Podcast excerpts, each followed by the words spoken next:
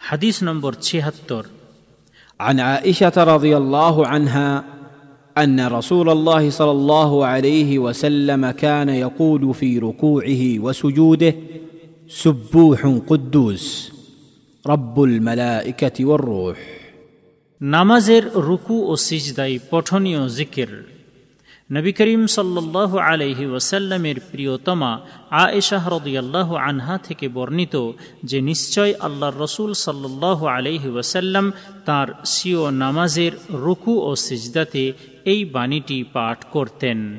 সুব্বোহন কুদ্দুস রব্বুল মালাইকাতি ওয়ার অর্থাৎ, হে আল্লাহ, আপনি অতি নিরঞ্জন। পরম পবিত্র, আপনি ফেরেশতাগণ ও জিবরিলের প্রকৃত প্রভু। শাহেহ মুসলিম, হাদিস নম্বর দুই হাজার, হাদিস নম্বর দুশো তেইশ, হাইফেন বন্ধনের মধ্যে চারশো সাতাশি। এই হাদিস বর্ণনাকারিণী সাহাবিয়ার পরিচয় পূর্বে পাঁচ নম্বর হাদিসে উল্লেখ করা হয়েছে। এই হাদিস হতে শিক্ষণীয় বিষয়। এক আল্লাহর রসুল সাল্লাহ আলহি ওসাল্লামের অনুসরণ করে মুসলিম ব্যক্তির উচিত যে সেও যেন সিও নামাজের রুকু ও সিজদাতে কোনো কোনো সময় এই জিকিরটি পাঠ করে। সুব্বোহন কুদ্দুস রব্বুল মালা ইখতি রোহ। দুই সুব্বোহন এই শব্দটি তসবিহ শব্দ থেকে এসেছে। এবং এই তসবিহ এর অর্থ হল পরাক্রমশালী, আল্লাহর অতিশয় সম্মান করা এবং যে সমস্ত বস্তুর তিনি উপযোগী নন, সেই সমস্ত বস্তু হতে তার পবিত্রতা ও মহা উৎকৃষ্টতার ঘোষণা দেওয়া। কুদ্দুস, এই শব্দটির অর্থ হল পরাক্রমশালী আল্লাহ, মহা পবিত্র এবং তিনি সমস্ত দোষ ত্রুটি এবং অসম্পূর্ণতা হতে সম্পূর্ণ মুক্ত। আর রুহ, এই শব্দটির অর্থ হল জিবরিল আলহিসাল্লাম তার সম্মানার্থে তাকে উল্লেখ করা হয়েছে।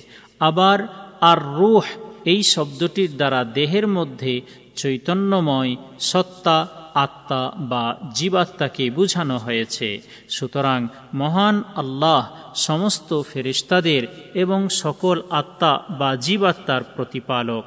এই বিষয়ের সঠিক জ্ঞান আল্লাহর নিকটে অধিকতর রয়েছে।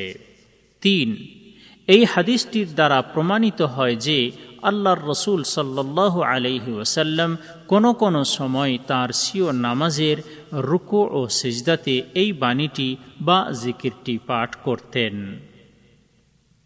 চার, এই হাদিসটির দ্বারা এটাও প্রমাণ হয় যে নামাজের রুকু ও সেজদাতে আল্লাহর জিকির এবং দোয়া পাঠ করা বৈধ কিন্তু আল্লাহর রসুল সাল্লাহ আলহি ওসাল্লাম যেখানে বলেছেন أما الركوع فعظموا فيه الرب عز وجل وأما السجود فاجتهدوا في الدعاء فقمن أن يستجاب لكم অর্থাৎ সুতরাং তোমরা নামাজের রুকুতে মহান প্রতিপালকের অতিশয় সম্মান ও শ্রেষ্ঠত্ব ঘোষণার বাণী উচ্চারণ করবে এবং সিজদাতে অধিকতর দোয়া করবে।